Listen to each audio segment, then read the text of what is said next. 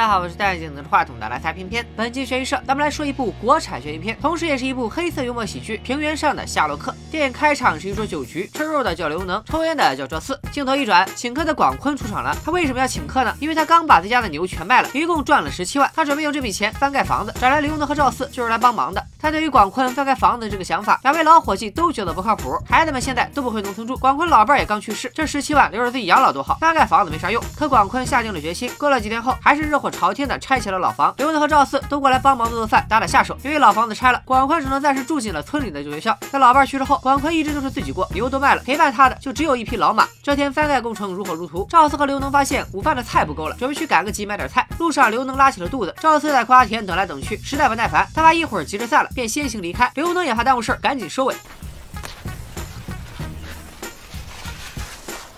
或许因为走得急，赵四先行离开后的路上，一个没留神被车撞了，人直接送到了医院。得知消息的广坤心急火燎地赶到了医院，被撞的赵四是戴着眼镜的源头发现的。现在赵四还在抢救，生死不明。源头告诉广坤，把赵四送医院时，他和医生说赵四是自己摔的，这样可以走农村医保。如果说是被撞的，因为肇事司机逃逸了，以后要找不到这个司机，医疗费可没人给报销。赵四是在给自己买菜的时候被撞的，算工伤，医疗费只能广坤先垫上。赵四的外甥黑娃也来到了医院，广坤和他商量，觉得还是得报警。他认死理儿，觉得赵四挨撞，找到肇事司机是应该的，这也是对赵四的负责。在广坤的建议下，刘文能去报了警。源头作为目击证人，也带着广坤赶往案发现场。在路上，源头和广坤说起这事儿应该通知赵四的女儿，但赵四女儿人在外地打工，一时联系不上。事发现场是个沟渠，赵四是直接从马路上被撞下来的。这会儿大雨瓢泼，车祸的痕迹早就被破坏干净了。交警也觉得这个案子有点棘手。大雨停了后，赵四的手术也结束了，命虽然保住了，但还要在 ICU 观察一段时间。赵四动手术已经花了三万多，ICU 一天的花费就要七八千。广坤药店的钱几何级上升。晚上，广坤和刘能喝起了闷酒，肇事司机连交警都找不到，两个人只能到处贴悬赏令征集线索。日子。一天天过去，悬赏令根本没人回应。广坤和他的老伙计们只能自己化身侦探，尝试破案。根据刘能在黑板上画的简易地图，大家都觉得撞人的车是来村里赶集的。可因为最近附近的大马路维修，跑那条路的车也有可能从发生车祸的这条路上绕道，这下调查范围可就太大了。为了尽快获得线索，刘能带着广坤去找了隔壁村的神婆。神婆掐指一算，说撞人的车是从东边来的。可东边也没别的村啊。此时广坤和刘能骑着电动三轮，刚好发现路边粮油店门口有个监控，可以从这里找到线索。粮油店老板嫌麻烦不让查，广坤看这家店眼熟，一个电话叫来了住在这村的老伙计，老伙计。又一个电话叫来了这家店店主的老丈人，终于顺利查到了监控。通过监控，广坤和刘能发现赵四出事时有三辆车从粮油店门口经过，车牌号、车型、车身颜色全都清清楚楚。刘能家里有个亲戚在保险公司，有车牌号就能查到车主信息。这三辆车的牌子分别是江淮、丰田和大众，先查哪一辆呢？这时广坤想起神婆说过车是从东边来的，江淮是国产车，大众是德个牌子，算是从西方来的，那从东边来的肯定就是日本车丰田啊。这辆日本车是一家五金店老板的，刘能做了个计划，让广坤假装买货，拖住店主，自己从后门溜进五金店的。院子里去检查汽车，看看车头有没有被撞过的痕迹。俩人说干就干，广坤进店要买很冷门的气泵。趁着老板在屋里寻找的功夫，刘能的潜入行动也开始了。谁也没想到，老板在店里找了一圈没找到，要去院子里再找找。刘能赶紧藏了起来，人家店主还真就把气泵找出来了。广坤只能假装要买，他故意说了一个超低价。店主眉头一皱，说这个价真没有。广坤正好拿这个当借口溜掉，可见广坤要走，店主却叫住了他，说这个价可以有，反正这个店他也不打算干了。年轻人都外出打工，村里的购买力年年下降。广坤又想拿自己钱没带够当新借口。此时刘能却被正在上厕所的店主儿子发现了，儿子。一个劲的喊爹！爹，爹，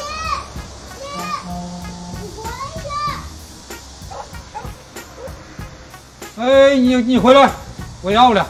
回到村里后，刘能说日本车没有任何车祸痕迹，所以把他从肇事嫌疑车里排除，还剩两辆车要查。他翻盖房子的事也不能耽误。在事故现场，赵四的外甥黑娃突然杀了出来，拦着不让工人干活，说医院里广坤店的钱都花光了，当初是广坤非要报警，现在找不到肇事司机，医疗费就得广坤出。刘能打抱不平，和黑娃练起了摔跤，众人急忙拉架。广坤见的刑警只得答应黑娃，他这两天会尽快出钱。拖了几天前后，广坤和刘能不敢再耽误，继续追查起第二辆嫌疑车。这辆车是镇上一所中学的商务车，学校戒备森严，一个老板如门神一般坐在门口，从正门进不去去学校。广坤和刘能翻起了墙，他们在学校停车场里找到了那辆商务车，这辆车也没什么车祸痕迹，俩人查看的很认真，谁也没注意到人家司机就在车上坐着呢。幸亏广坤反应快，和司机说他是想买这辆车的同款，所以过来看看这车怎么样。司机一听这话，打消了顾虑，和广坤聊了起来。咱这车得多少钱？这个车，得十四万，十四万的小人，好不贵，不贵，好不贵。咋买个这车吧？站住！这场校园追击战，虽然广坤和刘能在年龄上占了些优势，可毕竟对地形不熟悉，还好路过了一片晾衣架。我要成功！我要成功！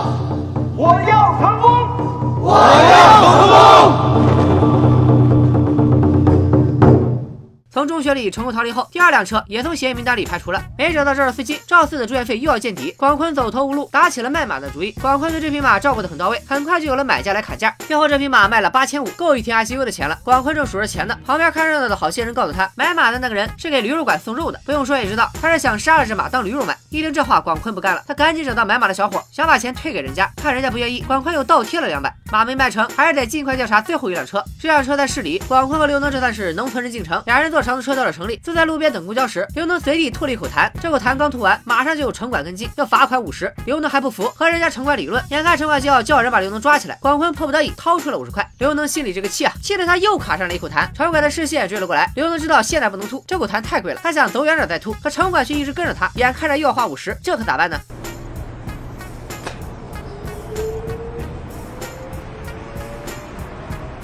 别。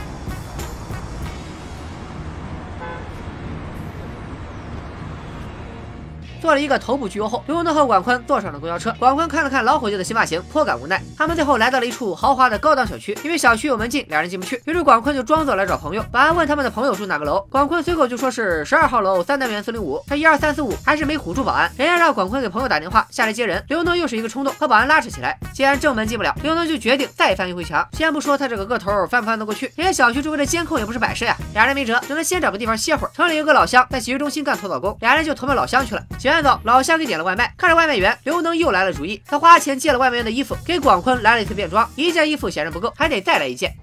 谁的外卖？我要的。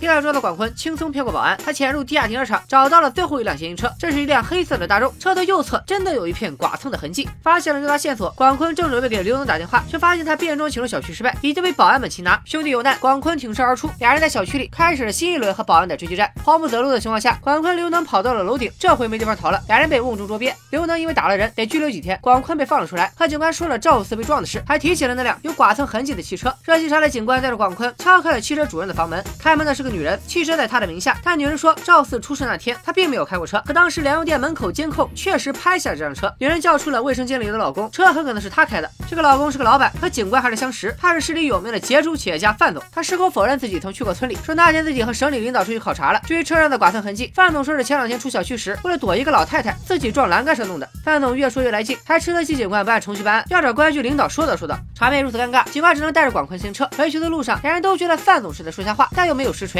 广坤记得查看范总车时。看到他车上有个行车记录仪，要是能搞到这个记录仪，没准就能查到那天的信息。可警官忌惮范总的身份，不敢再破例办案。在洗浴中心错走的老乡想了个办法，他记下了高档小区里的一个车牌，做了一对套牌，装上这个套牌后，广坤和老乡顺利进入了高档小区的第二车库。两人就在车库里眯着，等着范总回来。范总是个大忙人，半天了才姗姗来迟。广坤老乡的主意，躲在范总车的后门边，趁他没锁车前，轻轻拉开了门。等范总走后，赶紧溜进车里，成功窃取到了车里的行车记录仪。老乡带着广坤去了网吧查看记录仪，可那天的路录像已经被覆盖了。广坤和老向正垂头丧气，没想。到录像里还有意外发现。李成，你看看这是他媳妇儿这个？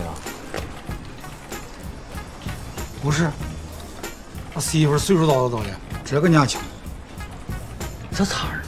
广坤把这个意外发现当做要挟发给了范总。正在外面出去活动的范总见到照片立刻就慌了，连平时最擅长的演讲都卡了壳。晚上心神不宁的范总给广坤打来了电话，老乡决定抻一抻范总，先不理他，到时候一口气把广坤为赵四垫的十多万全要过来。几天后，刘能从局子里被放了出来，案子有了进展，大家都很开心。他们和老乡在洗浴中心玩嗨了，结果乐极生悲，洗浴中心管事的发现了这俩白吃白喝蹭住的农村人。广坤和刘能被赶了出来，两个人又回到了村里。医院那边传来喜讯，赵四醒了。他醒来的第一件事就是问问广坤的房子盖得咋样，自己的地是不是也该交了。广坤告诉他，地我已经替你交了，你就安心养病。接着，广坤问起了那天出车祸的情况。在赵四的回忆里，撞人的是一辆白车，可范总的大众是黑色的。广坤问了好几遍，赵四都说自己没记错。赵四一句话，整个案件又成了一团乱麻。广坤觉得心好累，为了安慰哥们儿，刘能。约广坤喝酒，酒桌上范总打来了电话，他已经准备好了钱，要和广坤在城东桥下一手交钱一手交照片。可广坤只想找到肇事司机，并不想要钱，就把电话给挂了。但范总这边着急，电话接二连三的打来，刘能沉不住气，他心疼广坤问赵四莫名花了那些钱，上厕所时偷偷骑着电动三轮直奔城东桥下。广坤没追上刘能，他想打电话告诉范总交易取消，范总就觉得广坤是在提价，又给加了两万，这说不清道不明的。广坤一个飞身上马，也往交易地点赶。正所谓老骥伏枥，志在千里，广坤比刘能先到了。范总看到和自己交易的是广坤，吃了一。一惊，广坤也不废话，直接把记录仪的存储卡还给了范总。至于范总的钱，他一分都不要。范总从没见过勒索完了不要钱的，他找了几个人包围了广坤。范总的意思是，广坤必须收钱，收了钱他心里才踏实。可广坤非常不给范总这个面子，他根本没想要这个钱。范总感觉自己的智商和地位受到了双重侮辱，脾气也上来了。看来广坤是逃不了一顿毒打。那他的老伙计刘能为啥还没到呢？原来刘能路过一个上坡，电动三轮死活就是上不去。刘能只好一个电话，摇来了一个老乡帮自己推车，然后继续往崇东桥下赶。老乡送走刘能，却想起来自己也是开着电动三轮来的。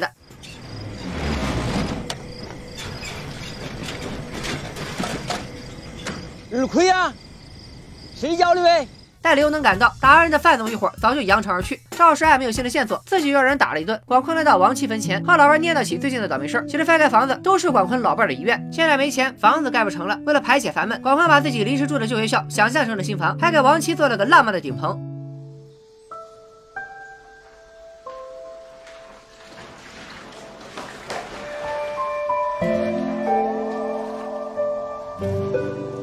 房盖成了，一把烟还不了。你可放心吧啊！随着日子流逝，赵四出院了，广坤、刘能开着电动三轮接赵四回村。他们去了赵四的瓜田，西瓜长势喜人，再有几天就熟了。一片绿油油的景色中，赵四说等卖了瓜，收了庄稼，他就把广坤给他垫的医药费全部还清，让广坤继续盖房。平原上的夏洛克到此全面结束。黑屏后有两行字幕，加这两行字应该是为了过审。我更倾向于原本的故事里，肇事者直到最后也没有找到。但其实看到最后，这起案子破获与否已经不那么重要了。对于广坤来说，赵四身体养好了，出院了，他就安心了。对于赵四来说，南丁收了庄稼卖了瓜，把广坤给自己垫付的钱还给他，赵四也安心了。至于到底是谁撞的人，这个问题只能像很多问题一样，变成另一件悬而未决的往事。平原上的夏洛克表现了很多农村的现状，他们也都是短时间内没办法解决的问题。比如农村五金店老板不打算干了，因为农村人口流失导致购买力逐年下降。比如赵四出了事却联系不到女儿，学院中从来没有出现过广坤和流动的孩子们，他们都在更遥远、更发达的城市。留守在农村的都是老一辈，他们还在种地，等待着庄稼的丰收。他们还相信最古老的人与人之间的关系，相信为朋友两肋插刀的仁义，相信善恶有报的正义。这就是我们这片土地上最可爱的农农民们。他们或许愚笨，或许滑。稽，但他们也质朴和柔韧。与广坤和刘能相比，城里人范总住高档小区，开着汽车又会小三儿，每天灯红酒绿，浑身都是社会上流人物的气势。可他的日子却过得虚伪，一张照片就能让他原形毕露。反过来，电影里广坤一直是个冤大头，为了赵四花钱搭功夫，还挨了一顿打，最终也没有找到肇事司机。可花出去的钱、受过的苦和委屈，醒来的赵四都懂，都感恩。广坤做的一切都坦坦荡荡。刘能为了帮广坤抓耳挠腮的想办法，他的冲动都是因为替兄弟着急。他进了局子，出来后依旧不改英雄本色，鲁莽却极其重义气，是绝对的贴心好兄弟。这两位河北平原上的福尔摩斯。与华生没有大侦探们的智慧，却有着能吃苦认死理的真诚。他们生活的世界也不是没有狡猾的时刻。在查看粮油店的监控时，老板态度恶劣，几个电话打过去，熟人拖熟人，人情社会的规则立刻奏效。但这种规则在权贵面前会失效。比如帮广坤查案的警官，见到企业家范总立马就怂了。比如带着广坤住洗浴中心的老乡，管事的一发话，广坤他们就得滚出去。这些场景，相信很多小伙伴们都似曾相识。农村的人情社会，到了城镇会被分出阶层。城市虽然到处都是监控，却都拍摄着冷漠。农村的夜晚黑灯瞎火，却有着小酒小肉，几位老友团聚的温暖。电影中还有一些这些。经典的桥段，最明显的是广坤骑马去和范总交易时，背景音乐里响起了《黄金大镖客》的配乐。查看行车记录仪的情节，相信很多小伙伴会想起大佛普拉斯。而那个赵四被撞下去的水区现场，有没有让你想到杀人回忆呢？最后再和大家聊一下该片的演员，片中的演员全部都是没有表演经验的素人。演员不是导演序列的朋友，就是他的亲戚。饰演男主的更是导演的亲爹。这帮素人演员的演技非常粗糙，但却有着别样的真实感。而角色的名字其实都是我瞎起的。电影里直接用了这些演员自己的化名：超英、战和树河，听起来都别有寓意。超英就不用说了，超级英雄的缩写。影片里。他也确实有担当，有坚持。战役当然就是一字当头的意思，而树和河都是农村里最常见的事物，也是农民们赖以生存的基础。这期片悬疑社流的《平原上的夏洛克》可能是节目开播以来最不悬疑的一部电影，但即便如此，我在观影过程中还是会被肇事案设置的谜题牵引着。只不过广坤等人破解谜题的过程，在这部电影里比获得真相更为有趣和重要。平原上的夏洛克也证明了，优秀的悬疑电影不一定非要多么烧脑，甚至可以利用反类型的手法另辟蹊径，反而会别有一番天地。本期边缘悬疑社推荐作品《平原上的夏洛克》，创意指数八点零，逻辑指数七点五，悬念指数八点零。反转指数八点零，烧脑指数七点零，豆瓣评分七点八分，阿莱的 B B 评分六点六分，片片得出的悬疑惊叹值七点七分，值得一看。下期边缘悬疑社，我们又将和哪部悬疑片不期而遇呢？请保持期待，动动你们的小手，多多支持一下这个栏目。我们下期再见，拜了个拜。